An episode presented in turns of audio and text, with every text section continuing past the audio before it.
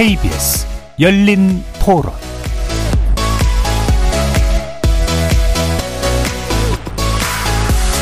안녕하십니까. KBS 열린 토론 정준희입니다.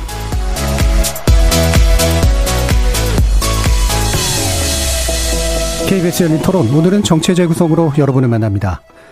21대 국회 마지막 본회의 일정이 잡힌 상황에서 지난 주말에 야권의 대규모 장애 집회가 열려서 후쿠시마 원전 오염수 방류와 홍범도 흉상 이전에 대한 비판의 목소리가 이어졌습니다.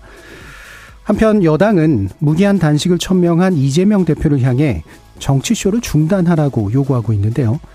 오늘 예정되었던 이재명 더불어민주당 대표에 대한 검찰 소환 조사는 결국 불발되면서 검찰의 영장 청구 여부에 관심이 모아지고 있습니다. 관련 내용들 정치의 재구성 논객들의 눈으로 자세히 분석하고 평가해 보겠습니다. KBS 열린 토론 지금부터 시작합니다. 살아 있습니다. 토론이 살아 있습니다. 살아있는 토론, KBS 열린 토론. 토론은 라디오가 진짜입니다. 진짜 토론, KBS 열린 토론.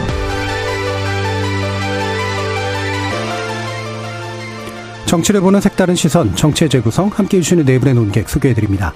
이기인 국민의힘 경기도의 의원 나오셨습니다. 네, 안녕하세요. 이기인입니다. 하헌기 전 더불어민주당 상근부 대변인 나오셨습니다. 안녕하세요. 하헌기입니다. 김주루 변호사 함께 하셨습니다. 네, 안녕하세요. 김준우입니다. 최수영 시사평론가 자리해 주셨습니다. 안녕하십니까. 최수영입니다. 문자로 참여하실 분은 샵 9730으로 의견 남겨주십시오. 단문은 50원, 장문은 100원의 정보 이용료가 붙습니다. KBS 플러스와 유튜브를 통해서도 무료로 참여하실 수 있습니다. KBS 일라드의 모든 프로그램은 유튜브를 통해서도 함께 하실 수 있습니다. 여러분의 많은 관심 부탁드립니다.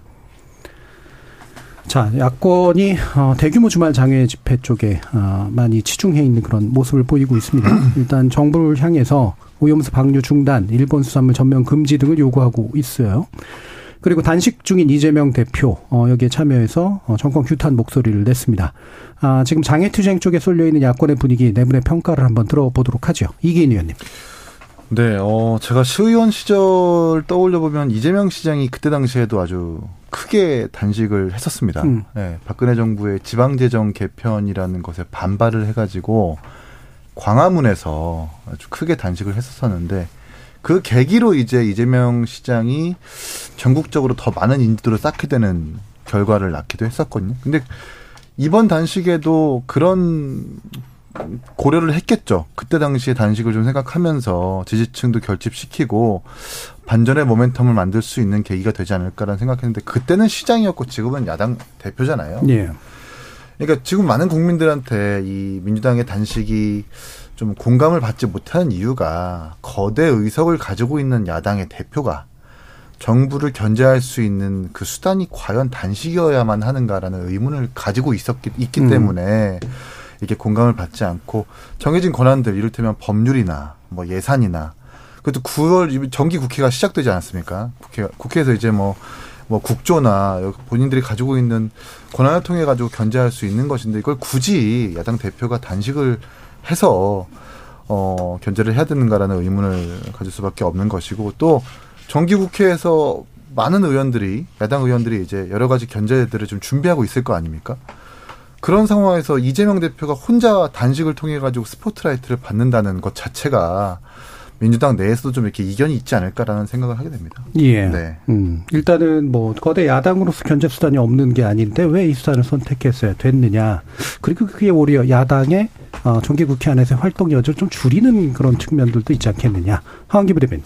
저는 뭐 수단 보다는 메시지에 문제가 좀 있다고 생각해요. 예. 그 지금 뭐 단식 얘기 막 그거를 너무 조롱하는 사람들도 있는데 그거는 전 부적절한 태도라고 생각을 하고요. 그게 뭐 여가 됐든 야가 됐든 단식 결단하는 거는 그 사람이 그래도 나름대로 고민을 해서 한 건데 음. 그걸 너무 조롱하고 비아냥대는 거는 별로 바람직한 태도는 아니다라는 생각이 들지만 이런 생각이 좀 들어요. 지금 민주당이 1특검 사국조 요구하고 있거든요.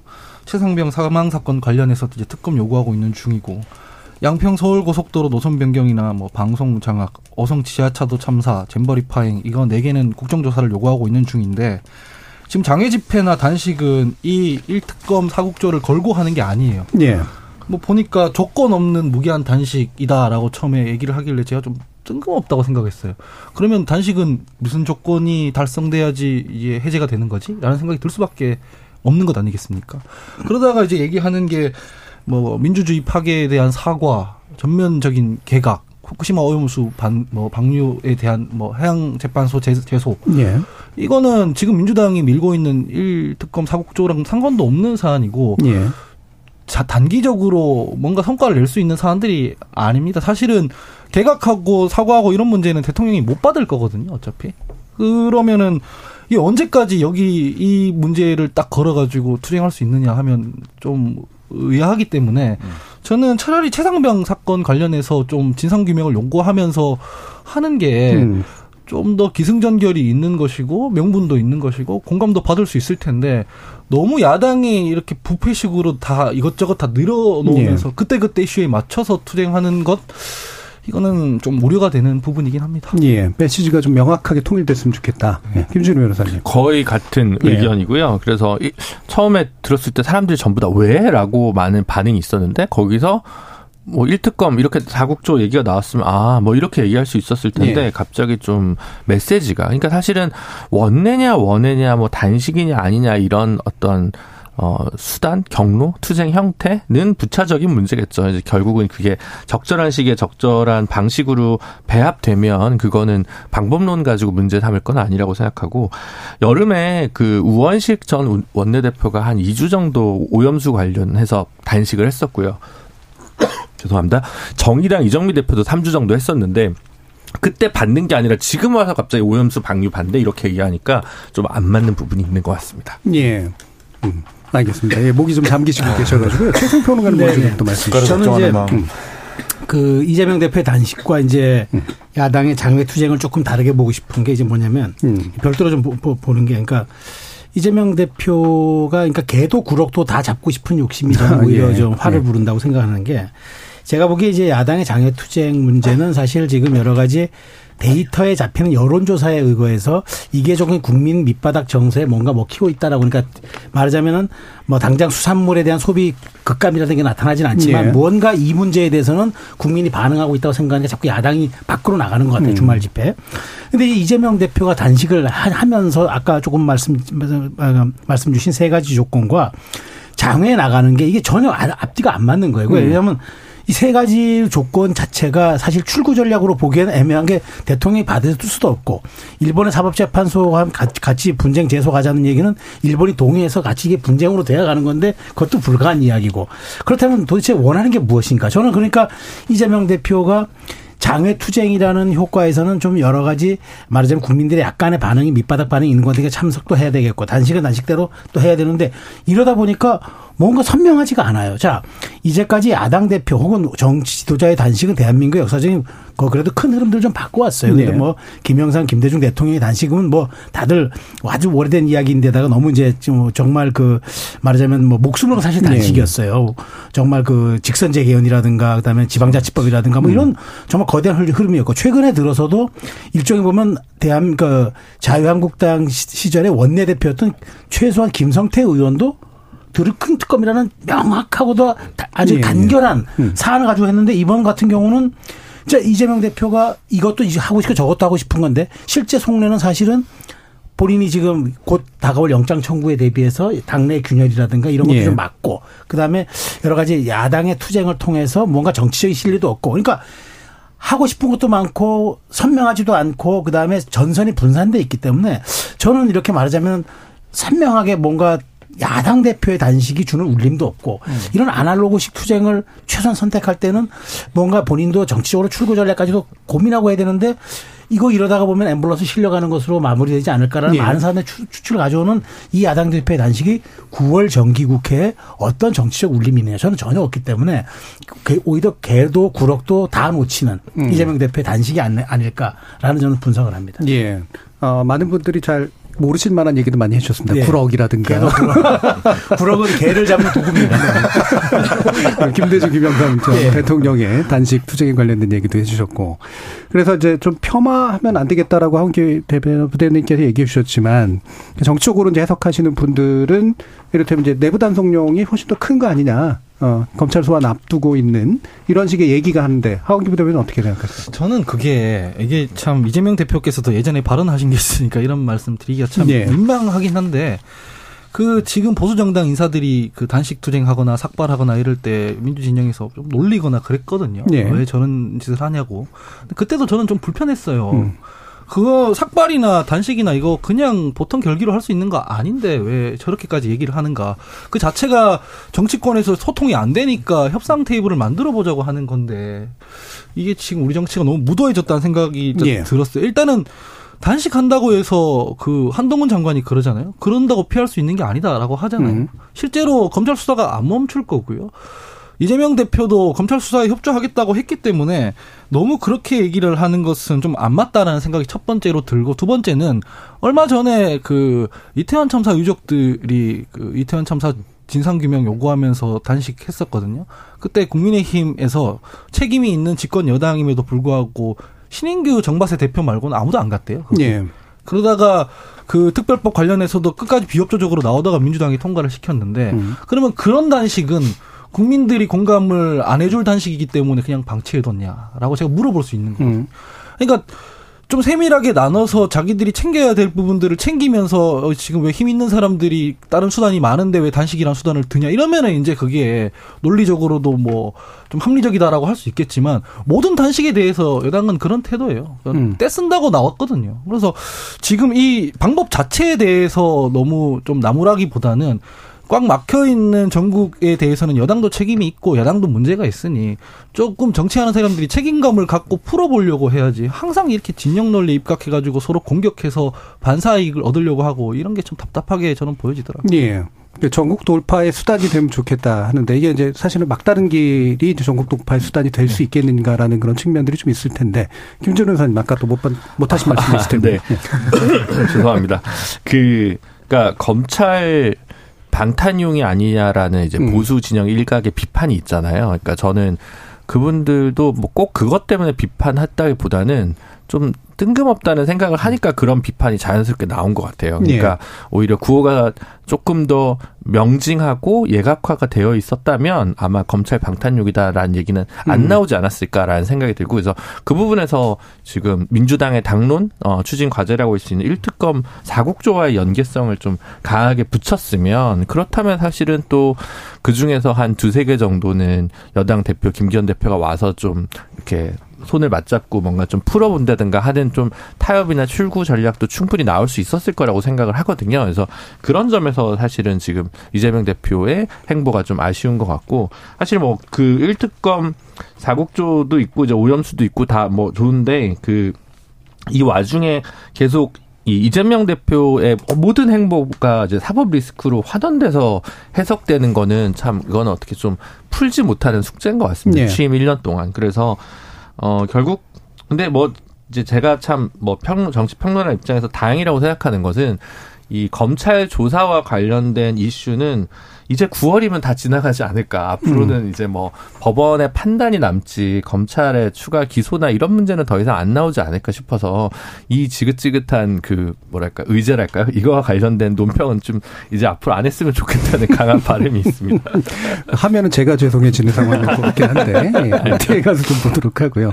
어, 어떻게 보세요? 이게, 이게 결국 이제 두 가지 중에 하나일 텐데 이재명 대표가 너무 좀 여지를 좁혀놨기 때문에 여당이 뭔가 이렇게 이걸 이용해서 뭔가를 그래도 손을 내밀려고 해도 손을 내밀 수 없는 상태가 돼버렸다. 이렇게 볼 수도 있고 또는 대통령의 여당이 너무 야당을 계속해서 무시하고 있기 때문에 이게 근본적으로 그 태도에 문제가 있는 것이다. 이렇게 볼 수도 있고요. 최소영 평론가님. 네, 그저 말씀에 동의하는 거는 지금 사실 이재명 대표의 단식이 원래 이렇게 야당 대표가 단식하면 최소한 여당에서는 예의로라도 네. 정치적인 수사 차원에서라도 그, 참, 그, 저, 그, 일단 식사를 하시면서 우리랑 음. 대화를 하자. 뭔가 막혔네. 이렇게 하는데 사실은 저는 우리 정치사에서 흔치 않은 게 그 사실 야당, 여당 대표가 야당 단식에 들어간 야당 대표를 관종이라는 단어로 음. 얘기할 때 참 저는 아, 이게 우리 정치가 이제 정말 이게 갈 때까지 갖고는 생각이 저는 여야를, 아니, 저는 사실 제가 보수, 진영 평론하지만 야당 대표의 단식이 어떤 의도가 있었든지 간에 최소한 여당 대표는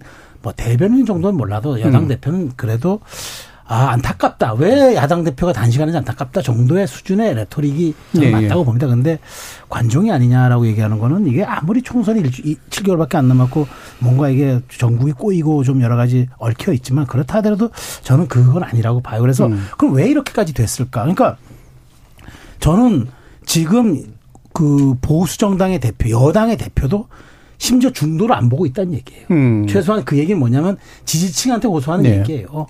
야당 대표 저 단식 꼼수입니다. 그러니까 우리가 저 저는 받아들일 수 없습니다라고 완전한 선을 긋잖아요. 대변인단이나 다른 의원들은 더 강경해요. 심지어 뭐 하태경 의원은 뭐 감옥 가기 싫으면 감옥 갈 때 되면 밥 먹기 싫어진다고 뭐까지 얘기를 그래서 예. 저는 아 이거는 참 이건 우리가 금도를 벗어난 얘기다. 근데 자 그럼 이 얘기의 원인은 이재명 대표가 그럼 그렇다면 다시 얘기가 돌아가서 뭔가 선명한 걸 제시해야 될 거 아닙니까? 네. 자 음. 그러면 뭐 하나 딱 요구해서 뭘 이렇게 딱, 딱 뭔가 이게 누군가에게 보더라도 아, 이재명 대표에게 그러면 이런 출구 전략이면 우리가 70%까지는 협상의 여지가 있겠고 이거는 뭐 우리가 반은 양보해야 되겠다. 이런 게 없어요. 음. 그러다 보니까 저는 이런 식으로 정치 혐오를 더 양산시켜서 저는 가는 이 모습이 저는 자꾸만 총선 전략으로 자꾸 이렇게 음. 대자비가 되는 이게 저만의 생각이 아닐 텐데 최근에 어, 그 토요일인가요?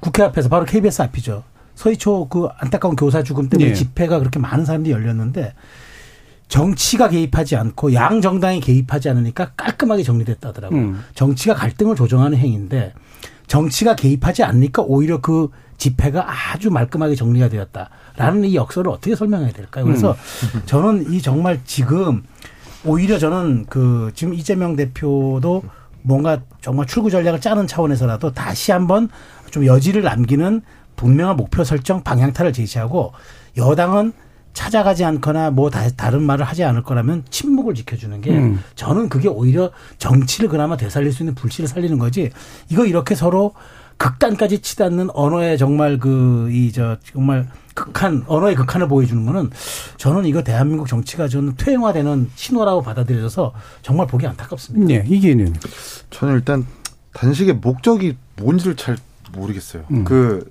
언론 찾아보니까 조건이 아까 우리 상원기 부대님이 말씀하셨는데 조건이 있긴 있더라고요. 네. 윤석열 정부의 대국민 사과와 국정 방향 전환, 후쿠시마 원전 오염수 방류 반대 천명과 국제해양 재편 제소, 국정쇄신과 개각인데 다시 한번 기자가 여쭤봤대요. 어, 언제 끝나냐고 단지 언제 끝 풀 생각이냐 물어보니까 사실 단서는 없다. 음. 국민이 겪고 계신 현실적 어려움을 공감하고 함께 가겠다는 뜻으로 단식을 하고 있는 거다. 그렇기 때문에 우리는 계속해서 단식을 아니 도대체 뭐, 뭔지 모르겠어요. 국민들이 단식을 하고 있는 것도 아니고 그냥 거기 앉아가지고 원로들 받고 인사하고 그냥 그렇게 방송 중계하고 이런 목적이 도대체 뭔가 라고 생각했을 때 야당이 지금 이재명 대표가 제대로 된 선택을 한 것 같지도 않고 또 이것을 어 상대하는 여당도 저희 뭐 아까 카톡에 이렇게 대국민 메시지가 간 것 같은데 뭐 관종이다 말씀하셨잖아요. 조롱하기 바쁘거든요. 음.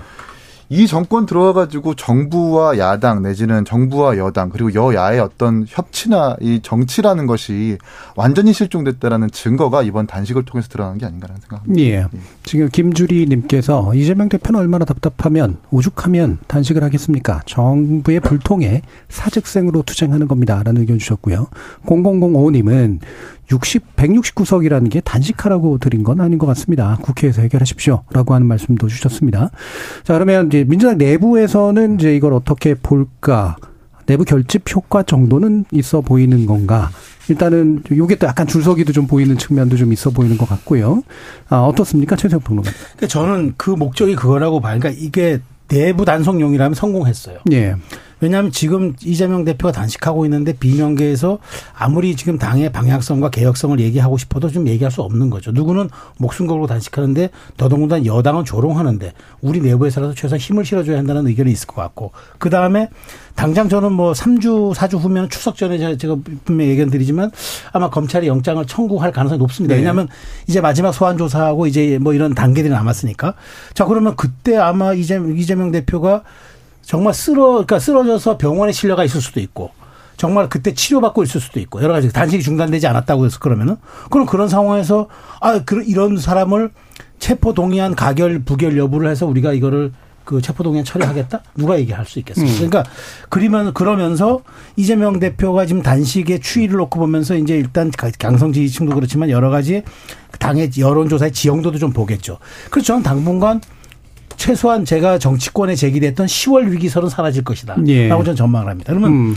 구, 그러니까 지금 뭐 그때 모평론가 얘기해서 이제 10월에 아마 이제 얘기하는데 저는 오히려 조금 더 뒤에 뒤로 가니까 시간을 벌고 그다음에 당의 균열과 여러 가지의 분열 파열음들은 조금 제어하고 그다음에 이재명 대표가 어떤 식으로든 이제 그 단식의 후, 결과들이 나올지 모르겠습니다만은 그럼에도 불구하고 그 과정 자체에서 보여줬던 어, 어떤 말하자면 이미지 그다음에 이재명 대표의 결기 이런 것들은 지지층과 민주당 어, 특히나 이제 민주당 좋아하는 지지층들에게는 저는 상당히 어필될 걸로 봐요. 예. 그렇다면은 그런 걸 가지고 과연 이재명 대표의 리더십이나 여러 가지 그런 정치 전략적 문제들 공격할 수 있을까? 저는 내부 단속에 대해서만큼은 음. 단일 대우 형태의 굉장히 효과를 거둘 수 있다고 저는 생각합니다. 예. 당 내부의 갈등도 어느 정도 어 뭉쳐버리는 네. 식으로 가고 지지층에게도 상당한 지지를 얻고 예, 김주루 교수 그런 효과가 좀 음. 있을 개연성은 부정할 수 없습니다. 음. 왜냐하면 결국 지금 추석 밥상에는 체포동의안 결과에 대한 부분이 결국 지배를 할 건데 네. 만약에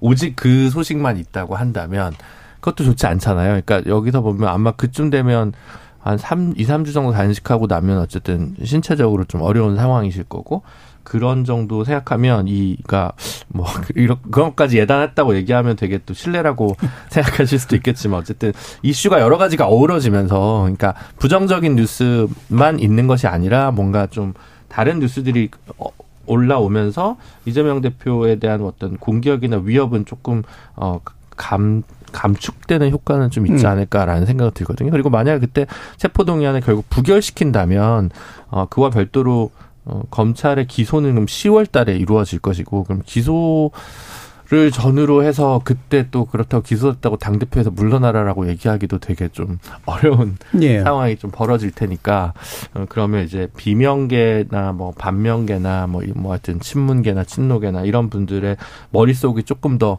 복잡해질 거고 다른 의견들이 좀 나오기는 좀 어려워지는 상황으로 가지 않을까 모든 키는 그럼 결국은 이재명 대표에게 모든 선택권과 옵션이 음. 주어지지 않겠나라는 생각이 듭니다. 예, 이게 민주당 결집 효과는 일단 여론조사를 하나 말씀드리 말씀드리고 싶은데 CBS가 아랜서치에 의뢰해서 공개한 30일부터 1일까지 여론조사. 그러니까 이재명 당대표가 31일 날 단식을 시작했죠. 네. 네. 그때 이제 측정된 여론조사에서 민주당 지지율이 50%를 달성했다고 나왔더라고요. 네. 이 조사에서 눈여겨볼 점이 이제 여성층의 지지가 49.2%에서 53.6% 그러니까 후쿠시마 방류 이후에 계속 보여주는 추세가 이번 조사에서도 계속 잡혔다라는 평가인데 이것만 보더라도 사법 리스크 때문에 좀 이렇게 지지부진하거나 고민했었던 지지층 예를 들면 뭐 민주당 지지층들한테도 이렇게 좀 이 단식이 어, 결집하는 데는 오히려 효과는 분명히 있어, 있을 것이다. 그리고 계속해서 무당층이 늘어나고 있지만 어, 후쿠시마 방류대에서 부정적으로 생각하는 일반적인 국민들에게도 간접적으로 영향을 미칠 효과가 분명히 있을 것이기 때문에 어느 정도는 결집 효과로 이어질 수 있지 않나 생각합니다. 예. 네. 어, 방금 그 언급하신 여론조사 뭐 여러 가지 내용들이 보면은 민주당 지지 결집으로 나타나는 것 같던데 구체적인 내용 중앙선거 여론조사 심의위원 홈페이지 참고해 주시고요. 음. 이따가 또 대통령 지지율 관련해서도 한번 여론조사 내용 얘기해 보도록 하겠습니다. 민주당 또 얘기 한번 들어보죠. 한 기 부대표. 방향이 바뀐 건 아니잖아요. 음. 그 장애투쟁이나 집회 같은 것들 민주당에서 계속 해왔는데 방향이 바뀐 게 아니라 지금 강도가 올라가는 거잖아요. 예. 강도가 올라갔으니까 일시적으로야 이게 결집 효과처럼 보일 수는 있을 텐데 근본적으로 방향이 안 바뀌고 나서 이게 유지될 수 있을까 하는 의문은 예. 있습니다. 민주당 지금 바뀌라고 요구하는 것들이 대부분 보면 뭐 돈봉투 사건 이거 어떻게 할 거냐. 코인 문제 이거 왜 이렇게 지지부진하냐. 뭐 제대로 대여 투쟁 하려면은 민주당부터 원칙을 세워라 이런 방향들이 있지 않습니까? 거기에 대해서는 안 건드려요. 전혀 안 건드린다시피 하고 있는데 이 더 강도 높은 대여 투쟁만 전개하고 있다는 말이죠. 당연히 지금 국정 운영하는 거 보면은 엉망진창인 부분이 너무 많으니까 뭐 홍범도 장군 흉상 문제라든가 이념 갈등이라든가 이런 게 많으니까 강도를 높이면은 이게 일시적으로 뭐 결집이 될지 모르겠지만 사실 몇 달 끌 수 있겠습니까? 예. 단식이라는 것도 물리적으로 이게 뭐 6개월씩 이렇게 끌고 갈 수 있는 게 아니거든요. 명확하게 성과를 내야 하는 것이고 뭐 그런 것이지 이게 사실상 단식 때문에 음. 일시적으로 비판 강도가 좀 줄어들고 뭐 검찰 소환 문제에 대해서 조금 유연해진다고 해서 이게 해결될 것인가 하는 의문이 있어서 처음에는 지금 당장이 이게 반등될지 모르겠지만은 계속 이어질 것 같지는 않습니다. 예, 당장의 효과는 있지만 네. 어, 지속될 가능성은 낮아 보인다.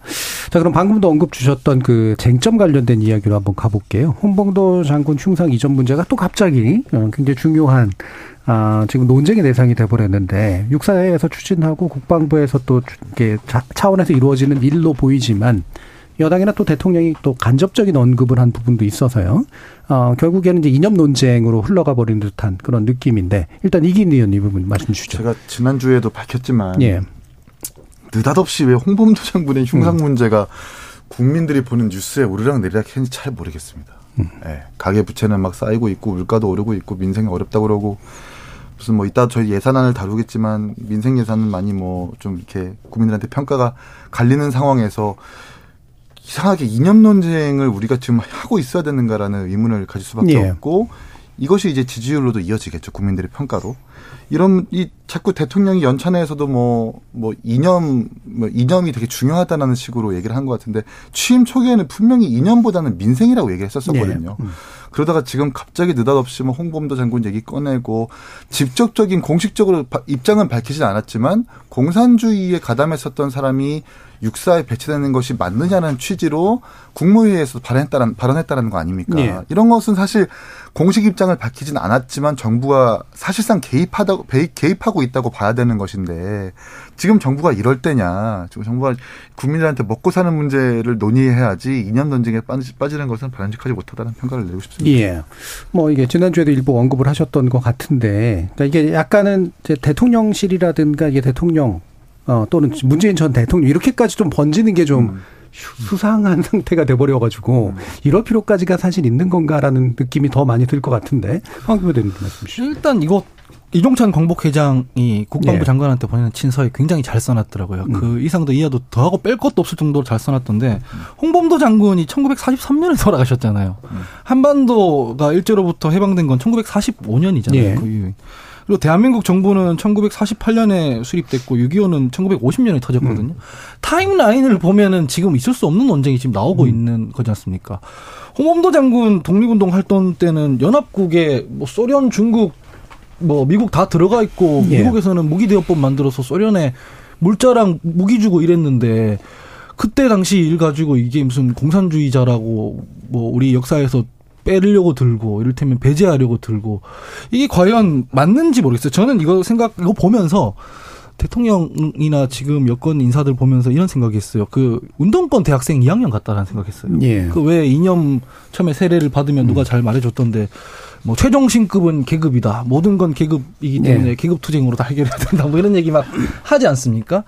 근데 사실은 이게 세상이나 사회가 복잡해서 그렇게 해결할 수 있는 게 아니거든요. 지금 그 대통령 하시는 말씀 보면 뒤늦게 뉴라이트의 세례를 받아가지고 모든 게 뭐 반국가 단체다 이런 식으로 지금 세상의 틀을 그렇게 보고 있는 것 같은데 좀 드리고 싶은 말씀이 어떤 지금 정치 집단도 헌법 1조 개헌하자고 하는 사람 없습니다. 민주공화국 틀 안에서 하자고 하지 뭐 사회주의, 공산주의로 바꾸자고 하는 세력 없거든요. 그래서 허수아비 치기를 하느라고 이게 지금 대통령이 흉상 챙기느라 민생을 너무 등한시하고 있는 것 같다라고 좀 평가할 수밖에 없을 것 같습니다. 예. 그문전 대통령 그 트위터 어 이야기에 이제 대통령실이 이제 쓸데없이 자꾸 끼어든다라는 얘기를 했고 윤 대통령은 직접 언급은 안 했지만 아 여당 연찬회를 통해서 한 발언이죠. 이제 이념이 철진한 게 문제가 아니다.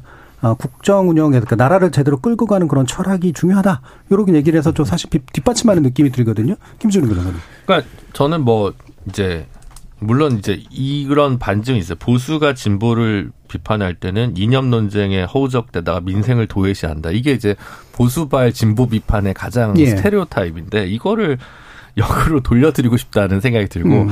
아 저는 이념 논쟁이나 이념의 재건이나 이런 거 되게 중요하다고 생각합니다. 예. 전 세계적으로 보수나 진보가 20세기에 가지고 있던 이 생각들이 모두 깨져나가고 있는 상황에서 위기를 돌파할 새로운 패러다임이나 이데올로기나 그걸 뭐라고 부르든 간에 그런 부분들이 지금 공백 상태로 돼 있고 되게 미국 속에 돼 있는 상황에서 각국이 되게 각자 도생의 이기주의나 이런 걸로 좀 가고 있으면서 뭐 인류 문제 전체 해결이 안 되고 이런 건 뭐 사실 맞는 얘기죠. 근데 지금 어 주장하는 정부 여당의 이념이 그냥 반공이면 이건 좀 업데이트 안 된 옛 이념을 그냥 가져오는 거 아닌가라는 생각이 들고 아마 국민들 보시기에는 지금 뭐 경제 문제나 뭐 세수 펑크나 뭐 그다음 이제 25만 명 이하로 가는 이, 이하로 출생된 저출생 문제나 이런 문제 아니면 이제 오늘도 여의도에서 아니면 전국 각지에서 집회 있었던 뭐 어, 교사들의 교권 문제나 이런 문제를 가지고 좀 이념적 논쟁을 어, 했으면 좋겠다라는 생각을 많이들 하실 것 같거든요. 그래서 이거는 완전히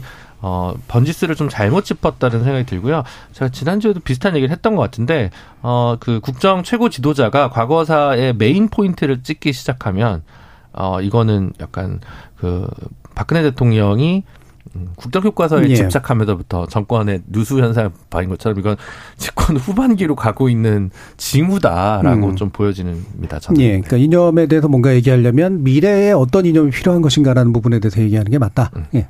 최성 평론가. 네, 뭐 저도 그 김준호 변호사 말씀에 동의하지만 동의를 하다 보면 예. 과거에 우리가 어떤 이념, 이념이었냐, 그 그런 이념이 과연 국민적 동의를 얻었느냐 이것도 짚어보는 게 중요하죠. 예. 그러니까 그걸 바탕으로 이제 미래에 대한 걸 얘기해야 되는데 저는 오히려 지금 이 논쟁을 계기로 윤석열 정부의 3대 국정 지표가 좀 잡히는 게 아닌가 싶어요. 음. 첫 번째가 국가 정체성 확립. 예. 두 번째가 이제 재정 만능주의를 배격하면서 일종의 말하자면 윤석열 표 재정의 모습. 예. 세 번째가 이제 그 제가 말씀드린 그러니까 외교 라인, 예. 전략적 선명성, 예. 전략적 모호성이 아니라 우리 전이 아마 3대 축인 것 같아요. 그러니까 그 이념적으로는 국가 정체성, 그다음에 경제적으로는 재정 긴축을 통하는 이제 윤석열표의 재정 재정 운용. 세 번째가 이제 외교 안보 라인에서는 우리는 모호성 필요 없다. 우리는 확실성 나가겠다. 아마 저는 이렇게 3대 축으로 좀 정리가 되는 것 같아요. 예.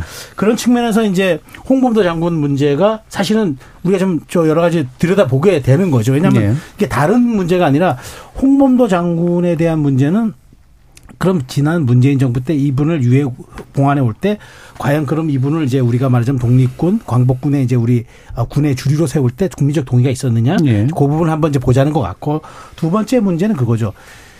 그때 이제 뭐 과연 뭐 그게 저는 소련 공산당이라기보다는 사실은 볼셰비케 그 혁명 때 가까운 예. 그런 성격의 것이었지만 그럼에도 불구하고 이제 거기에 과연 입당했던 분이 당시 여러 가지 그런 시대적 상황적 고려를 한다 하더라도 그게 맞았느냐 이제 그걸 그분의 우리 군의 뿌리로 놓는 게 옳으냐 이런 논쟁을 통해서 저는 홍범도 장군을 겨냥했다기보다는 예. 전반적으로 이러면서 정체성 이제 말하자면 논쟁을 음. 시작했다고 보는 거예요. 그러니까 저는 이분을 그래서 결국은 다들 똑같이 하는 말 노동기처럼 트는 말 독립운동의 성과는 다 인정한다. 다만 이러면서 다들 얘기하지 네. 않습니까? 보수 진영에서도 그 얘기 뭐냐면은 사실 이때 해방 공간에서의 논쟁이 아직도 저는 안 끝났다는 거죠. 음. 그 얘기가 저는 아마 이번 아, 앞으로도 좀 여러 가지 논쟁을 통해서 이제 이런 부분들이 아, 국가 정체성 문제가 정리될 겁니다. 그 대통령이 늘 하던 말씀.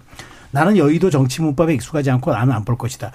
저는 지금 7개월 총선 7개월 남겨놓고 이 세 가지를 가지고 선거의 전략의 축을 삼겠다는 대통령의 생각이 저는 전략적으로 옳다 그러다는 못하겠어요. 예. 그런데 음. 어쨌든 이 축을 잡은 건 분명해 보이니까 음. 과연 이것이 윤석열표 정치가 여의, 여의도시 여의도 정치 문법에 따른 것이 아니라면은 내년 총선에 어떤 성과를 낼 것인가 이거는 사실 한번 역 정권의 수뇌부에서 고민해 볼 지점인 것 같은데 예, 예, 저는 그까지만 예. 말씀을 드리겠습니다. 아니, 그러니까 최수현 평론가님은 지금 전략적 모호성을 택하신 거 아닙니까?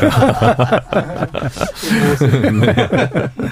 지금 방금 또 최수현 평론가님이 뭐 이게 옳건 그르건 윤석열 표 국정 지표가 어쨌든 잡혀가고 있다. 예, 예, 예 그걸로 아마 승부가 이제 일단 결정이 될 것이다. 예, 예. 라고 이제 말씀을 주셨는데 그 세 가지 내용이 또 이제 최근 또 언론에서 또 나오고 있는 내용들하고 또 분석도 좀 비슷하고 그래서 최성평론은 여기저기 많이 말씀을 해주셨나 하는 그런 생각도 아, 좀 들긴 들었습니다. 아니, 그러니까 교육개혁, 연금개혁, 노동개혁, 삼 3대 개혁이 사라졌다라고 역으로 이제 얘기할 수 있는 부분이어서 예. 그리고 이제 어떤 교육개혁인가 어떤 노동개혁인가 사실 거기서 이념이 나와야 된다라는 생각이 들거든요. 근데 자신이 없으니까 옛날 얘기로 좀 돌아가는 부분이 아닌가 혹은 음. 어, 구체적인 어, 그 뭐라고 하죠? 그 그러니까 성과가 되게 뚜렷하게 나타나기 어려운 외교 문제에 조금 더 집중하는 거 아닌가 이런 생각이 좀 많이 들어서 저는 예. 상당히 아쉽다는 생각이 들고 벌써 이렇게 어 뭐랄까 그 응축한다 그러니까 그 보수 진영 안의 이슈 안으로만 좀 매몰된다고 하면 이른바 중원은 포기하는 거 아닌가라는 음. 생각이 많이 들고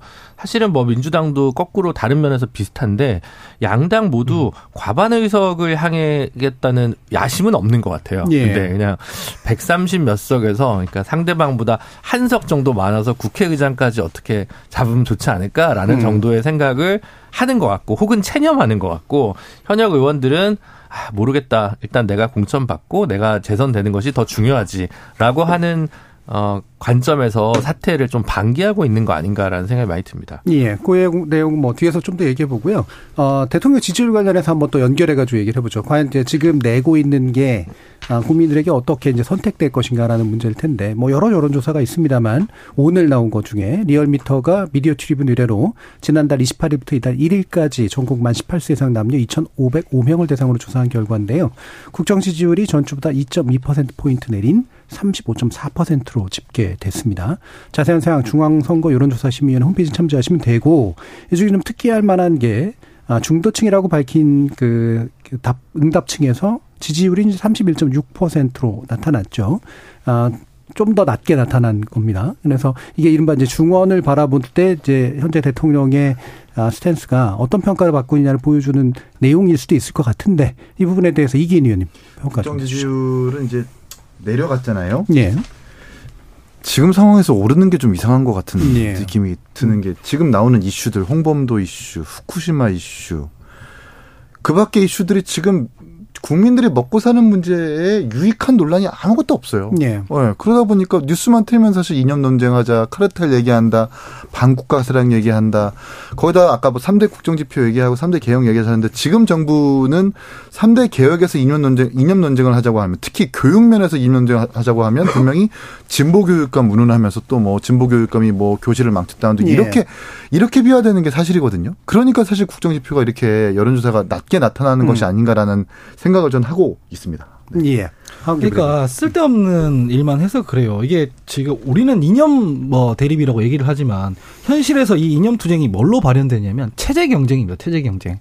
가령 뭐 지금 자본주의, 공산주의, 뭐 자유주의, 민, 민주주의랑 사회주의 이렇게 체제 경쟁을 하는 건데 누가 지금 어느 정당에서 공산주의 하자고 하고 누가 사회주의 정당 하자고 하겠습니까? 예. 그, 런 사람 없거든요. 근데 지금 쓸데없는 얘기만 하면서 이, 이 실용보다는 이념이 우선해야 된다 이런 얘기만 하니까 국민들의 공감을 못 얻는 건데 정치권에서 보통 이념 얘기할 때 저는 사기라고 느껴요. 음. 저 보수에서 왜 북한에서 저기 흉악 범죄 탈북자들 강제 북송 우리 문재인 정부가 했을 때 뭐라 그랬냐면 탈북자나 흉악범은 인권 없냐 예. 우리 국민 아니냐 이렇게 얘기했거든요. 원래 그게 진보에서 하던 얘기예요. 음. 보수에서 오히려 흉악범들한테 무슨 인권이 있냐. 지금 조경태 의원 같은 분들 막 사형시키자고 하면서 그런 얘기 실제로 예. 하거든요. 그게 원래 보수에서 하던 얘기였어요. 근데 진영의 진영 논리에 들어가서 진영의 이익만 되면 원래 자기들이 주장하던 이익도 막 이념도 막 뒤집어 엎어 왔단 말이에요. 우리도 그랬고 보수도 그랬어요. 그런 와중에 자기 지지층들한테만 그 소구력이 있을지 모르는 이념 얘기, 뭐 홍범도 장군 흉상 얘기 이런 얘기만 하니 중도층에서는 정치권에서나 통치 세력이 우리 삶에 별로 관심이 없구나라고 음. 생각할 수밖에 없으니까 지지율이 계속 떨어지는 거 아닌가라고 네. 생각합니다. 최생평. 네, 이제 지금 리얼미터하고 리얼미터 하는 오늘 말씀 주셨잖아요. 음. 지금 긍부가 35대 61이잖아요. 네. 정확하게. 음. 이건 사실은 정권 심판론 구도입니다. 네, 네. 그럼 우리가 이제 흔히 이제 여론조사 전문가들이 얘기할 때 음. 35대 60은 정권 심판 구도입니다. 그러니까 음. 이거는 분, 그러니까 그거는 이제 구도인데 여기서 이제 중도층 지지율이 이제 특히나 이제 30점, 그러니까 지금 사실 어느 여론조사를 봐도 지금 말하자면 혹은 관망 중도 무당파가 굉장히 높아요. 네. 그럼 이제 이걸 이제 냉정하게 보면은 이걸 갖고 오는 쪽이 승리하지 않습니까? 네. 그런데 이쪽은 사실은 야당 지지로 분류하는 게 맞아요. 음. 선거 때는. 왜냐하면 기존에 여당을 지지했다 그러면은 이분들이 지지한다고 하지. 근데 마지막까지 중도 관망 혹은 무당 이러면은 많이 투표한다 그러면 이게 야당으로 가는 가능성이 네. 높아요. 그런데 이게 여기서 이제 이게 떨어져 나가는 것. 음. 그게 뭐냐? 정치 혐오죠. 음, 그렇죠. 그렇다면 이제 양당의 지지만 결집한다 그러면 음. 이게 야당 심판, 그러니까 정권 심판이 될지 야당 심판이 될지 아무도 몰라요. 예, 예. 저는 그래서 그 변수가 남아 있어서 음. 제가 아까 말씀드린 그 3대 기조가 윤석열 대통령이 더 밀어붙인다 그러면은 중도를 제외한 일종의 말하자면 진영 투표가 될 수 있어서 음. 그렇다면 저는 이거는 정권 심판론의 구도가 안 먹힐 수도 있다는 예, 얘기이기 예. 때문에 이, 이 부분을 좀 정교하게 정치권을 한번 음. 여야를 떠나서 한번 들여다볼 필요가 있다는 말씀드리겠습니다. 예. 예. 김재료 변호사님. 이제 그 뭐 최세영 평론가님이나 다른 그 정치 평론하시는 분들도 35대 55 혹은 35대 60 요 얘기를 많이 하세요. 이제 긍정이 35 이하고 부정이 55 이상이거나 60 이상이면 여당한테 불리하다. 근데 이게 대선 때는 조금 더 그런 영향이 많은 것 같은데 그 총선 결과들을 역대로 좀 보면 그게 또 약간 꼭 그렇진 않더라고요. 네. 그와 다른 이슈들이 또 잡혀 있거나 아니면 여당이나 야당이 각자 또 어떤 준비를 하느냐에 따라서 좀 달라지는 부분이 있는 것 같아요. 특히 뭐 지방선거란 모르겠는데 총선은 특히나 좀 새로운 인물이 나와서 새로 거를 또 어떻게, 어떻게 진두지휘하느냐, 공천이 어떻게 일사불란하게 좀 혁신적으로 일어나느냐에 따라서 좀 결과는 좀 달라질 거라고 생각하기는 합니다. 저는 그래서 이게 기본적인 그 기본 밑거름에서는 지금 기본적으로 여당에게 내년 총선에 굉장히 불리한 구도를 시작하는 건 맞지만 전반적으로 보면 내년이 대선 이후에 2년 1개월 만에 치러지는 선거인데 집권 2년 이내에 이루어진 첫 선거는 거의 1992년 이후에 대부분 여당이 한, 한 번 무승부 빼고 다 이겼다고 예. 합니다. 그러니까 2년 안쪽이면 대개는 그래도 잘 됐으면 좋겠다라는 인상이 좀 강했고 2년 4, 5개월, 2년 6개월 정도 이루어지는 그 대, 총선 같은 경우 보통은 평가가 나뉘니까 백중세고 이제 4년차, 5년차 때는 이제 정권, 정권 심판론 쪽으로 가는데 묘하게 그 탄핵 이후에 대선과 총선의 간격이 묘하게 이제 조정되면서 지금 예. 2년 1개월 만이거든요. 음. 그래서 저는 요 지표 자체는 청와대 대통령실에서는 굉장히 엄중하게 받아들여야 되지만 여당은 다른 수는 저는 있을 수 있다고 생각합니다. 근데 그게 사실은 어, 대통령과 한 몸으로 갈 거냐 아니면 좀 더 포용적으로 넓게 갈 거냐에 따라 달라지는 거지 이게 지금 뭐 요 윤석열 대통령의 혹은 윤석열 정부의 지금 어, 통치 전술 전략에 따른 부응해서 좋은 결과가 나오기는 어렵지 않을까 예, 생각합니다. 총선 시기의 애매모호함으로 음. 예, 상의 애매모호함을 눌러버렸습니다. 자, 세 분의 의견, 어, 시청자, 청취자 의견 또 말씀드리면서 일부 마무리 짓도록 할게요. 1319님께서 육사의 교육 정책과 이념 등을 고려했을 때 홍범도 애국조사의 중상은 독립기념관을 모시는 게 맞다 있다고 봅니다라는 의견 주셨고요. 김영성 님은 국민들은 원하지 않습니다. 정부 여당 제발 독립투사들을 욕 보이지 마십시오라는 말씀 주셨습니다. 김근아님께서 독립투사의 공과를 따지는 건 역사학자들의 몫이 아니가요? 정부에 따라 해석이 이처럼 달라진다면 학생들이 뭘 배울까요? 답답합니다라는 의견 주셨습니다. 여기까지 1부 논의 마치고요. 이어지는 2부에서 정기국회 어떻게 진행될까 한번 예상해보는 시간 갖도록 하겠습니다. 여러분은 지금 KBS 열린 토론과 함께하고 계십니다. 토론은 치열해도 판단은 냉정하게 복잡한 세상을 바꾸는 첫 걸음은 의외로 단순할지도 모릅니다. 평일 저녁 7시 20분 당신을 바꾸는 질문 KBS 열린 토론 정준희입니다. 정치의 재구성 2부 최수영 시사평론가 김주루 변호사 하헌기 전 더불어민주당 상근부 대변인 이기인 국민의힘 경기도의회 의원 이렇게 네 분과 함께하고 있습니다. 자, 21대 국회 마지막 본회의 일정 잡혔습니다. 아, 근데 잘 될 것 같지는 않은데요. 일단은 뭐 쟁점들 쭉 살펴보긴 하겠습니다만 이재명 대표에 대한 검찰 수사, 검찰 소환 그리고 어 영장 청구에 관련된 이야기 이 부분에 대한 걸 먼저 좀 간단하게 한번 보죠. 먼저 김주리 변호사님 어떻게 좀 보십니까? 네, 기본적으로 지금 이제 검찰 소환 이 아직 이루어지지 않았는데 어차피 시간의 문제지. 예. 9월 첫째 주, 둘째 주 안에 이루어지지 않겠습니까? 이루어지고 나면 그 다음 사실 지금 소환과 관련된 줄달리기는 그냥 노이즈에 불과하고 별로 그렇게 본질적인 문제는 아니라고 생각합니다.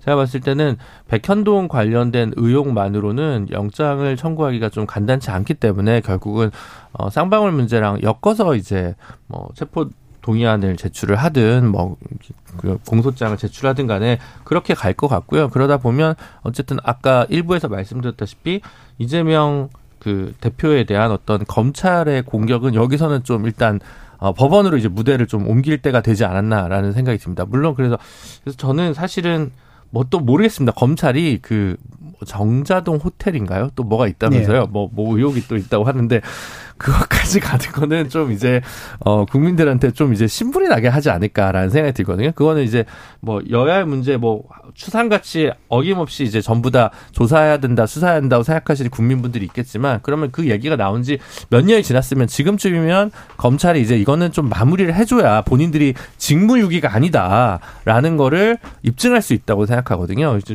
충분히 시간이 있었고 뭐 권력의 견제가 있었던 것도 아니지 않습니까? 지난 1년 반 동안 윤석열 정부 하에서는 만약 그래서 이제 와서 그다음 또 다른 혐의로 또 다르게 한다면 그래서 예를 들면 그 김혜경 씨와 관련된 문제도 예. 계속 수사가 진행 중이다라고 하는데 법인카드 문제. 네, 법인카드 문제. 외압이 아무것도 없는데 1년 넘게 그 수사가 뭐 어떻게 됐다는 건지 이제 예. 이런 점들을 조금 검찰 경찰이 이제는 좀 매듭을 지어줘야 이 부분이 야당 탄압이다라는 거에 대해서 이제 좀 벗어날 수 있지 않을까 싶거든요. 그리고 이제 그 다음에 뭐 이후에 이 부분이 영장에 대한 그 문제, 체포 동의안에 대한 문제나 그 기소가 만약 된다면 기소 이후에 이재명 대표 행보는 다른 패널분들 얘기 듣고 제가 좀 이어가도록 하겠습니다.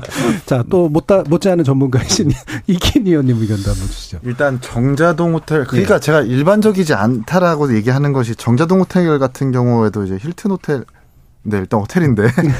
그, 그, 거기에 시행사 중에 이사로 껴있는 사람이 이재명 시장과 정도영 캠프에서 함께 일했었던 그 누군가 이름이 예. 껴있었고, 그 사람이 음. 또 성남시에서 뭐 산하기관에 이사로도 껴있고, 이러는 바람에, 그러니까 이게 정상적이지 않으니까 검찰도 계속해서 좀 그렇게 들여다보고 운운하고 음. 있는 것 같아요. 음. 그거 관련해서 뭐 수사가 벌어질 것 같고, 일단 이 소환 일정 관련해서 좀 말씀을 드리자면, 예. 8월 24일에 쌍방울 관련해 가지고 30일에 출석해 달라고 했다가 그러지 말고 내일 당장 가겠다고 해 가지고 1차 소환이 무산됐고 그러다가 다시 검찰이 9월 4일 날 출석해 달라고 요청했는데 9월 4일은 오전 2시간만 할게요라고 하면서 2차 소환 또 무산됐고 지금 그래서 이재명 시장이 이재명 당 대표가 11일에서 15일 그러니까 본회의가 없는 기간에 출석하겠다고 얘기를 하는 건데 지금 단식 중이잖아요. 그럼 11일이면 단식 12일 정도 된단 말이에요. 15일이면 단식 보름 정도 되는 것이고 그럼 제대로 된 조사가 될까요? 예. 15일 음. 동안 굶은 사람한테 조사를 받, 받게 하겠다? 예. 제가 밥 먹으라 그럴 수도 없을 텐데. 예, 그러니까요. 아니, 뭐, 저도 사실 뭐, 이런저런 명예훼손이나 이런 것 때문에 경찰이나 이렇게 조사도 받아보고 했는데, 2시간, 3시간 받아도 되게 힘든데, 예. 열흘이나 굶은 사람한테 이거 조사를 받게 하겠다. 이거 제가 볼 땐 이런 것을 염두에 두고 이재명 시장이 어 단식을 선택한 배경이 있지 않나. 음, 음. 그러니까 여당 여당에서도 자꾸 꼼수 단식이다, 방탄 단식이다 얘기 나올 수밖에 없는 것이 지금 한창 사법 리스크에서 소환인을 앞두고 있는 상태에서 이런 단식을 선택한다는 것 자체가 또 목적도 불분명하고 그렇기 때문에 이런 비판이 나올 수밖에 없는 것이 예, 아닌가. 적어도 이제 수사는 원활하게 진행이 되긴 어려울 것이다. 그렇습니다. 예, 최세영 평론가. 글쎄, 저, 전 김준우 변호사한테 묻고 싶은 게 만약 이렇게 되면은 음. 그 서면으로만 조사하고 영장을 쳐도 되는 거잖아요. 네, 그렇죠. 예. 그 저는 그 가능성이 있다고 봐요. 예. 저는 이렇게 되면은 어떻게 소환 조사하겠습니까? 이제는 음. 사실 이제는 포토라인을 세우는 것도 어렵고 실제 검찰청사를 부르는 것도 어려워서 이제는 서면으로만 최후 진술을 받고 예. 제가 보기에 뭐늘 그렇죠. 나가도 서면으로 늘 대답해서 가름하겠다 가름하겠다 했다고 하니 예. 저는 이번에 그렇게 볼 거라고 보고 그래서 그렇다면 저는 검찰이 추석 전에 체포동의안을 국회를 보낼 수 있다고 좀 봐요. 음. 그래서 저는 이제는 소환 일정이라는 게 큰 의미가 없다. 단식에 네. 들어간 이상 소환 일정에 대한 조율 이건 큰 의미도 없고 본인도 뭐 응하지 않을 뿐, 아, 뭐 응한다 하더라도 실효성도 없을 뿐더러 그런 측면에서 놓고 보면 이제는 타임라인이 제가 보기에는 국회 체포동의안이 언제 오느냐. 음. 그 다음에 거기서 그 영장 그러니까 만일 그래서 이제 가결되면 영장 실질 심사에서 어떻게 또 결론 나느냐. 네. 이두 개가 저는 추석 밥상을 앞둔 가장 큰 뭐 포인트가 될 걸로 봐서 음. 그 10월 전국은 거기에 따른 모든 가지 경우의 수에 따른 전국이 펼쳐지기 때문에 저는 어쨌든 이제는 검찰이 소환 일정을 조율하는 건 큰 의미는 없다고 봅니다. 음. 예. 저는 이해가 잘 안 되는 게 옆에 변호사님도 계시지만 음. 제가 지난주 월요일에 재판 받고 왔거든요. 예. 그 유튜버들한테 소송 당해서 다 무죄가 났습니다. 월요일에. 아. 근데 예. 그거 과정에서 보면은 경찰 조사도 받았고 검찰도 전화 오고 법원에서도 재판 일정 잡고 했는데 저도 그때 방송이 있거나 하면은 못 나갈 수 있잖아요. 예. 그럼 조율을 해요. 그때 그러면 두 시간 정도 받고 다음에 와서 더 받고 그렇게 하게 해줘요. 음. 근데 왜 이 건에 대해서는 검찰이 더 많은 인력이 여기에만 매몰돼 있고 붙어 있을 것이고 이게 하루 이틀 된 것도 아니고 1년 넘게 진행되고 있는데 왜 이게 조율이 안 되는지 잘 모르겠어요. 예. 그래서 이거 보면은 저도 이 과정을 거쳐봤던 사람으로서 아 이재명 대표가 뭔가 지금 소환을 거부하는 인상을 풍기려고 하는구나라고 저는 생각할 수밖에 없습니다. 음. 오전 2 시간만 가능하다고 하면 불러서 얘기하면 돼요. 그러면 11일부터 15일 사이에 뭐 단식과 무관하게 일정 부분이 진행될 수 있는 거지 않겠습니까? 검찰이 뭔데 그거를 아 그럴 때 아니면 나는 할 수 없다. 무조건 내가 원하는 대로 이게 저는 이해가 잘 안 돼요. 일반 시민들한테도 이렇게 안 하는데 야당 대표니까 지금 약간 특수하게 지금 적용하고 있다는 거잖아요. 첫째가 그게 있고 둘째는 어쨌든 간에 영장은 칠 거라고 생각하는 게 검찰이 조사해서 뭐 기소하고 이런 집단이 아니에요. 예전에 보면은 정경심 교수 그 기소할 때 보면 조사를 한 번도 안 하고 그냥 네. 기소를 했어요. 딱 보면 유죄라는 거거든요. 실제로 그렇게 해서 유죄 나올 수도 있죠. 근데 무죄 나오는 경우들도 있거든요. 근데 이 형벌을 관장하는 사정기관이 이런 식으로 검찰이 계속 권력을 남용해 왔기 때문에 검찰 개혁하자는 말이 나왔단 말이에요. 그래서 이 부분에 대해서는 지금 피의자 신분이라고 하더라도 조사를 받아야 한다 하더라도 너무 지금 무소불위로 나오고 있는 것 같다라는 인상을 전 지울 수가 없습니다. 예, 아까 김현준 변호사님 여지를 좀 남겨두셔서.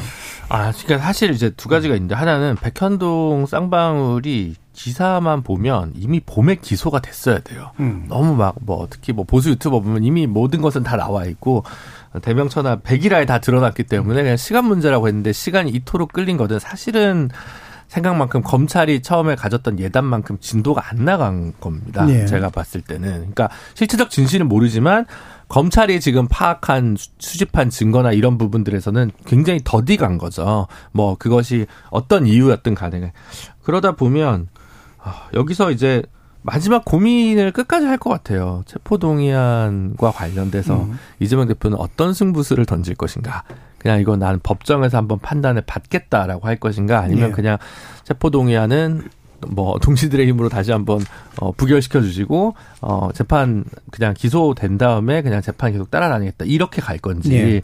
그러니까 그 위험을 사실은 그거는 만약에 그 체포동의안 부분 아니 그러니까 체포동의안을 그냥 넘어가고 구속영장 실질심사에서 만약에 그게 기각되면 상당히 검찰과 보수 쪽에서도 부담스러운 일이 되는 거거든요. 그토록 시간을 끌었는데. 그래서 이게 굉장히 사실은 체포동의안 부결 그리고 법원으로 바로 직행하는 길은 검찰과 보수도 상당히 부담스러워하는 카드다. 음. 누가 더 부담스러운지는 그래서 아무래도 이재명 대표가 조금 더 위험 부담이 크니까 더 부담스럽겠지만 그러니까 그에 관한 판단을 계속 재고 있었을 텐데 그리고 한번 그래서 받아보겠다고 법원으로 바로 가보겠다고 판단을 하고 국회에서 이재명 대표가 연설을 했었는데 지금 상황에서는 그 부분을 어떻게 정리할 건지 그게 중간에 이화영 부지사가 진술이 바뀌었다 어쨌다 이렇게 논란이 나면서 지금 그 부분과 관련해서 약간 공식적인 입장 표명이 좀 줄어든 상황인 거잖아요. 그러니까 그 부분과 관련된 판단이 저는 사실 전국에서 제일 핵심적인 부분이 아닐까 싶습니다. 예, 알겠습니다. 자, 그러면 국회 본회의 관련된 이야기 쟁점 위주로 한번 그럼 간단히 또 더 짚어보도록 하죠. 일단 예산이 제일 중요한 문제인데요. 지금 이제 세수 부족 문제도 굉장히 크게 나서고 있는데 아까 최선 평론가님도 네. 말씀 주셨습니다만 재정 건전성 확보가 일단 중요하다라고 하는 건 굉장히 중요 원칙으로 지금 잡아놓고 있는 상태라서 아마 이번 국회 정기국회에서 가장 큰 이제 진 진통이 예상되는 분야가 아닌가 싶은데 일단 이기인 의원님 말씀 아, 주시죠. 아, 네. 경기 침체랑 부동산 경제에 위축돼 가지고 세수 결손이 40조에 달한다는 보도를 봤는데 이럴 때일수록 재원의 어떤 효율적인 배분이나 이런 것들이 아주 중요하게 여겨질 때다. 근데 예산안을 보니까 논란이 되는 지점들이 몇개 있습니다. 음. SOC 예산은 뭐 영남이고 호남이고 좀 더 증액됐어요. 예. 그런데 선거를 앞두고 이렇게 좀 오해를 받을 수 있는 예산들, 복지 예산이라든지 국방 예산이라든지 특히 뭐 이런 예산들은 조금씩 늘고 당장은 이익같이 보이지 않지만 장기적으로는 꼭 투자해야 되는 이런 연구 R&D 예산가들은 예. 대폭 삭감됐단 그렇죠. 말이에요. 음. 거기다가 가장 이제 논란이 될 수 있는 건 새만금 관련해 가지고 SOC 예산을 대폭 삭감했다. 네. 지금 여가부 내지는 조직위와 전북도에서 책임 소재가 어디에 있느냐라는 것이 공방이 아직 끝나지 않은 상태에서 이런 예산안을 이 지자체에 할당되는 SOC 예산을 이렇게 깎아버리면 이 정부 예산이 효율적으로 배분된다는 취지보다는 어떻게 보면 정치적으로 작용됐다라는 생각을 지울 수가 없죠. 예. 이렇기 때문에 이런 논란을 피하기 좀 어렵지 않을까라는 생각을 하게 됩니다. 예, 네. 재정 건전성 확보해야 되죠. 확보해야 되고 지금 세수 펑크 난 게 물론 정치적으로야 저희는 정부 여당 탓하고 있지만 아니 나무라고 있지만 실제로는 꼭 정부 여당 잘못은 아니고 기업들이 어려웠던 탓도 있습니다. 예. 근데 그럼 기업들이 어려운 거 그 상황에서 세수 추계를 제대로 했었어야 되는데 그 추계에 실패한 거지 않습니까? 그러니까 40조가 펑크가 나는 건데 실제로 어느 세수가 제일 세입이 제일 떨어졌는지 보면은 법인세 세입 뭐 16조 8천억, 소득세 11조 6천억 이렇거든요. 그러니까 제대로 세수 추계를 했으면은 지난번에 법인세 관련해서 그렇게 무리하게 깎고 그러지 말았어야 되는 건데 예. 이거는 깎아놓고 실제로 지금 이기인 의원님 말씀해주신 것대로 뭐 정부 과학 예산, R&D 예산 이런 거는 대폭 삭감하고 자유총영맹 이런 데다가 130억씩 막 지원금 주고 예. 이게 맥락도 없고 뭐 기준도 없고 이런 상황에서 또 재정 건전성 얘기한다 그러니까 이게 비판받을 수밖에 없는 거거든요. 저는 이번 국회에서 민주당이 다른 것보다 이 예산 삭감이나 심의 권한이 있는 국회에서 이런 걸로 제대로 싸워야 된다라고 생각합니다. 예, 그러니까 제가 제가 아까 말씀드린 대로 두 번째 음. 윤석열 표식 이제 재정 그러니까 경제 정책인데 자 근데 이제, 이제 저는 이제 이거 같아요. 그러니까 문재인 정부 때 물론 이제 코로나로 인한 이제 그 뭐 현금 지원이 맞긴 예. 했지만 그때 이제 국민의힘에서 비판한 게 재정 만능주의다. 그리고 예. 이제 포퓰리즘이다. 그돈 현금 살포해서 표 사는 거다.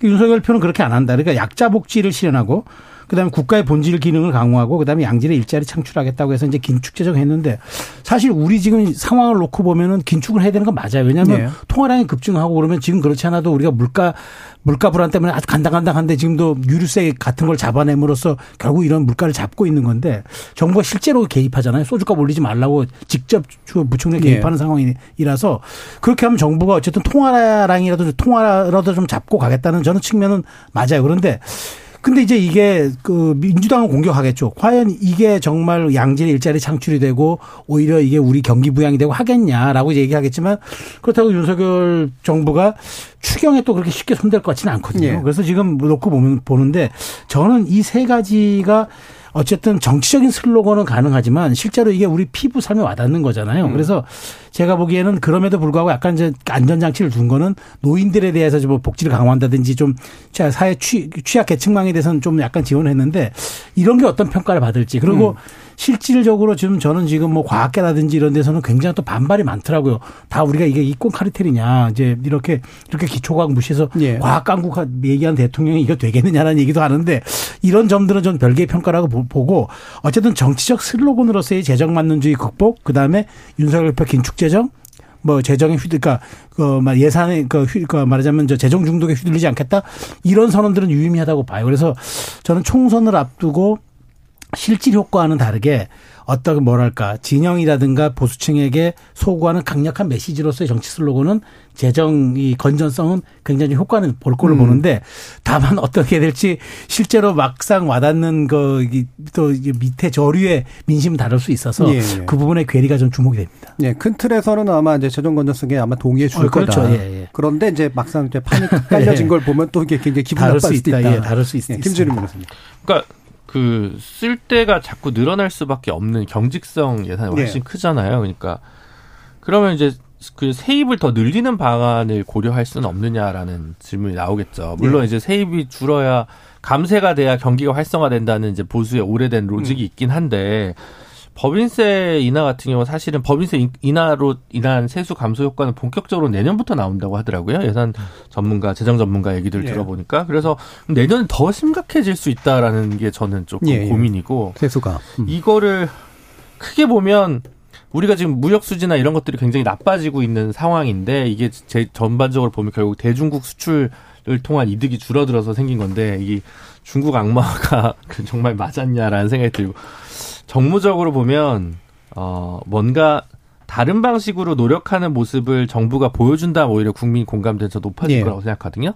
그게 뭐냐면 부자 증세예요. 음. 예. 뭐 전기세의 그 역진성도 되게 크잖아요. 오히려 많이 쓰는 기업용 전기 요금을 뭐 인상하는 부분도 가능할 수도 있을 거고 아니면 어 상속세 를 실효적으로 더 많이 걷는 방식일 수도 있을 거고 사실은 뭐 어떻게 보면 지지 계층 계급을 배반하는 일이겠습니다만 정부가 미래를 나아가기 위해서 어 부자도 어, 고통을 분담해 달라라고 구호를 매긴다는 건 굉장히 무서운 포퓰리즘이 예. 될수 있을 것 같거든요. 음.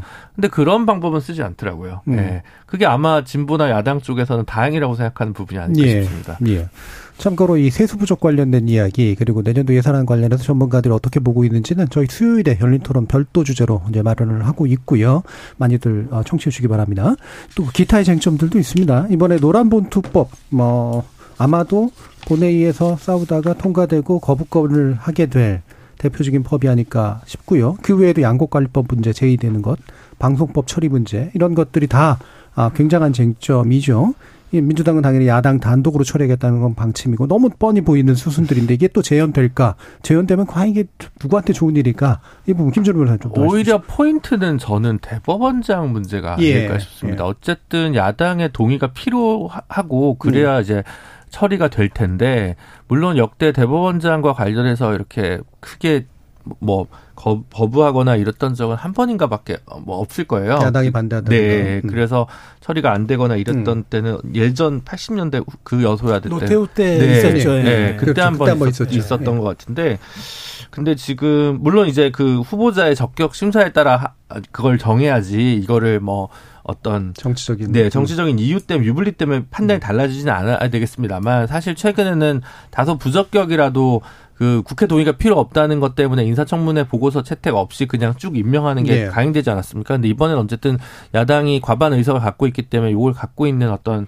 키가 될 겁니다. 그래서 지금 아마 어, 청문회 준비를 야당 쪽에서 굉장히 열심히 하고 있을 텐데 음. 요거에 따라서 어떻게 보면 또 타협의 가능성과 정치의 길이 또 열릴 수 있는 부분도 있지 않을까라는 생각을 하거든요. 예. 그래서 크게 보면 대법원장 인선과 이 어, 예산 문제와 관련해서 여야가 음. 다시 결국은 협상 테이블에 앉을 수밖에 없고 그 과정에서 지금 야당이 개혁 입법이라고 얘기하는 방송법, 양국관리법, 노란봉투법을 전부 다 여당에서 부인하거나 대통령이 거부권을 행사하는 것이 맞겠냐, 예. 적절하겠냐 여기에 대한 판단과 고민을 좀 해야 된다고 저는 생각을 하거든요. 예. 네, 지금처럼 계속 대립적으로 서로 보지 않을 것처럼 나가는 건 여당과 정부에게도 별로 바람직하지는 않은 것 같습니다. 예. 그러니까 야당 동의가 필수적인 예산안과 대법원장 임명 문제 가지고 아마 새로운 정치적 협상이 이루어질 수 있다. 네. 이게 정상적으로 예상하는 바일 것 같긴 네. 한데. 정체성 평가는 예, 예. 그, 그거는 굉장히 저 합리적인, 합리적인 추론이고 예. 또 그렇게 돼야 되는 당위의, 네. 당위의 과정을 역설하신 것 같은데 저는 뭐 이 법의 운명 세 가지 말씀드리는 거 저는 뭐 그 지금 대법원장에 대한 평가는 저도 일정 부분 동의합니다. 그러니까 약간 거기에 대해서 거기에 대해서는 어쨌든 그 여야가 합의해서 가는 구조기 때문에 이건 뭐 일방적으로 갈 수 없어서 여당도 좀 고민하는 부분들이 있을 거라고 보는데 다만 저는 노란봉투법 양곡관리법 방송법은요 이게 사실은 또 재해결되는 것도 있고 처음 이제 시도되는 것도 있고 여러 가지가 있는데 자 저는 정말 저 여기서 느끼는 건 딱 하나입니다. 이게 양당이 총선에 몰입하고 있기 때문에 저는 여기에서 한치도 우리 예상을 벗어나지 않을 예. 걸로 봐요. 왜냐하면 야당 입장에서는 조금 더 많은 사람들이 혜택을 누리는 법안을 여당이 기득권 프레임으로 반대한다라고 저 몰아가고 싶을 거고 음. 방송법 같은 경우는 지금 이동관 방송통신위원장과 연동시켜서 끊임없이 또 공격을 해야 할 테고 예. 그래서 누군가 더 중도에서 어느 얼마만큼 더 뺏어올 수 있느냐지 이 법의 효과나 이 법의 그 정말 국민적인 그 실효성을 갖거나 어떤 국민적인 어떤 이익을 주는 이런 것들에 대한 사실은 논의가 안 될 거예요. 왜냐하면 예. 됐다 그러면은 뭐 제 이거는 법의 운명을 다 알고 하는 거니까. 자 그렇다면 저는 오히려 이런 전선들은 그냥 눈에 보이는 전선들이고 이런 과정을 통해서 조금 더 어떤 식으로 자기 지지층들에게 아, 효과적으로 접근할 수 있는 그런 정치적 슬로건들을 여기서 더 뽑아내느냐 그 차일 것 같아요. 그래서 저는 이 법들이 여야 합의로 다시 구조가 될 거라고 저는 생각을 안 하고 예. 결국에는 이제 이게 오기 정치다 혹은 음. 민주당의 그 거의 횡포다 거야의 횡포다 이런 식으로 이제 평행선을 가다가 이 법의 운명은 결국 최, 최후 또 우리가 예상한 대로 맞지 않을까 싶은 예. 둘다 타협의 생각은 없을 것이다 예, 오히려 이기인 의원님. 네, 저는 사실 역대 정부 들어서 지금 방송에 나가는 시사 프로그램 패널들만큼 거부권을 주제로 이게 토론하는 사람들은 많이 없었을 것이다라고 예. 할 정도로 지금 우리는 정부와 국회 내지는 정치의 협치가 사라진 시대에 살고 있는 건 아닌가라는 음. 생각을 각각 잠깐만 했고요. 어 거부권을 분명히 행사를 하겠죠. 근데 저는 모든 책임은 정부에 있다고 생각을 합니다. 음. 물론 사법 리스크는 이재명 본인이 지금 지고 있는 것이지만 결국 야당한테 우리가 국정 운영에 있어서 도움을 얻거나 협치를 하는 그 모든 책임은 대통령이 손을 내미는 것이거든요.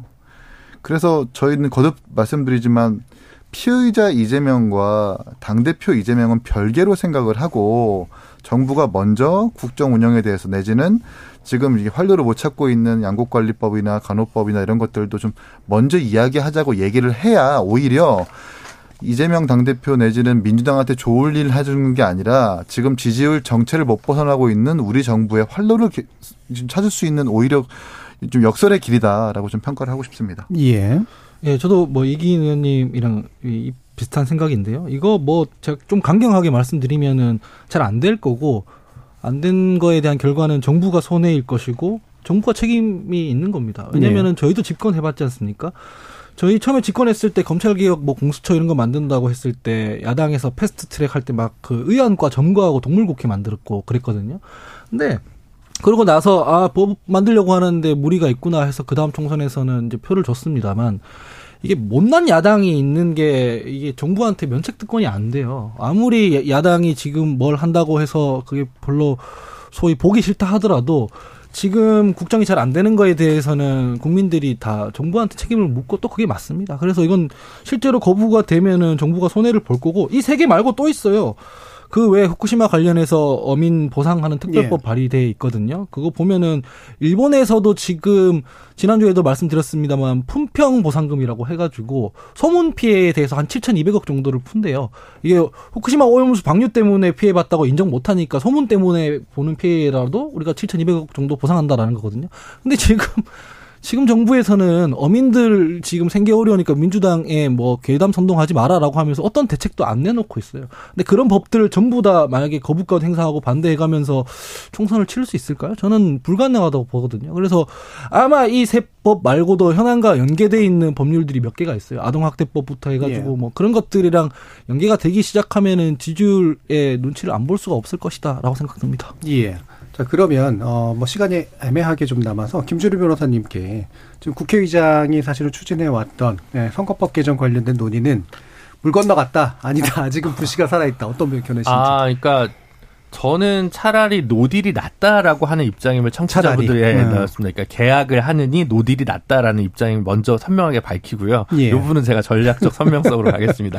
예. 그러니까 지금 소문은 병립형으로만 해주면 된다라는 게 국민의힘 입장이고 민주당은 여러 병립형으로 간다면 그걸 대체할 수 있는 개혁적 요소가 부과돼야 되는데 비례대표 의석이 증진되고 뭐 권역별 비례대표제를 도입한다든가 이런 방식의 타협안을 좀 생각했던 것 같아요. 근데 지난주에 중간에 뭐 최광우 의원, 이탄희 의원 등 해가지고 기자회견하고 한 4, 50명 정도의 의원들이 이 병립형 퇴행으로 반대를 표명하면서 어 여당 아 야당 지도부도 지금 고민이 정확하게 정리되지 않은 것 같습니다. 그래서 결국은 어 한쪽에서는 매도 빨리 맞는 게 낫다라고 하면서 9월 타협설이 돌았었는데 제가 볼 때는 그 현재 결국은 또 12월까지 끝까지 줄달리기를 하지 않을까라는 생각이 들고 음. 이재명 대표가 사실 이게 대선 공약이었는데 예. 그리고 김동연 지사는 이거가 대선 단일화 공약이었는데 음. 두 분이 어떤 선택을 할지도 좀 지켜봐야 될 연말까지 갈 것 같다. 네. 네. 다른 분들도 짧게라도 한번 평해 주시죠. 민주당이 무책임합니다. 대선 때 약속한 음. 사안이고 위성정당 만들었던 데에 사과했습니다. 국민의힘은 선거법 개정한다는 약속한 적 없고요. 지금 뭐 저는 국민의힘에서 하는 거 동의 못하지만은 이거 민주당이 기득권이기 때문에 좀 양보를 해야지 예. 풀리는 사안입니다. 그래서 일단 약속을 지키는 데서부터 시작을 하고 위성정당 관련해서요. 그러고 난데 진지하게 논의를 해야 되는데 안 하고 있어서 좀 실망스럽습니다. 예, 최선 그래서 저도 뭐 지금 사실 이 문제에 대해서는 여야가 워낙 속내와 입장이 그러니까 겉과 속이 다른 지금 모습을 보이고 있어서 음. 사실은 속내들을 다 안 털어놓고 있어서 좀 예. 문제가 좀 있는 있다고 보는데 결국 좀 더 솔직해지는 게 맞다고 보고요. 그리고 저는 시간이 결국은 저는 그렇지만 저도 연말 또 총선 직전에 가서야 음. 이 문제 타협이 될 걸로 봐요. 근데 저는 어쨌든 그 우리가 거기에 대해서 많은 비난을 했기 때문에 정치권이 개선하는 게 맞습니다. 이건 예. 이거는 예, 이건 정말 정치권이 고민 이건 시간 끌면 안 되는 문제라고 봅니다. 예. 물 건너간 건 그래도 아니고 어쨌든 예. 시간이 좀 끌 거죠. 예. 예. 그 다양성을 담보하겠다는 취지로 중대 선거구제까지 한창 논의되다가 이제 여야의 유일하게 합, 접종을 보인 것이 소선거구제. 이렇게 지금 다시 돌아가고 있거든요. 선거제 관련해서는 위성정당이라는 나쁜 선례도 있었기 때문에 제발 다양한 국민들의 목소리를 담을 수 있는 방법이 무엇인지 좀 합리적으로 여야가 생각했으면 좋겠다는 생각을 드립니다. 알겠습니다. 자, 오늘 KBS 열린 토론 월요일 코너인 정치 재구성은 이것으로 모두 마무리하겠습니다. 오늘 함께 해주신 네 분, 이기인 국민의힘 경기도의회 의원, 하헌기 전 더불어민주당 상근 부대변인, 그리고 김주루 변호사, 최수영 시사평론가 모두 수고하셨습니다. 감사합니다. 감사합니다. 감사합니다. 저는 내일 저녁 7시 10분에 다시 찾아뵙겠습니다. 지금까지 KBS 열린 토론 정준이었습니다.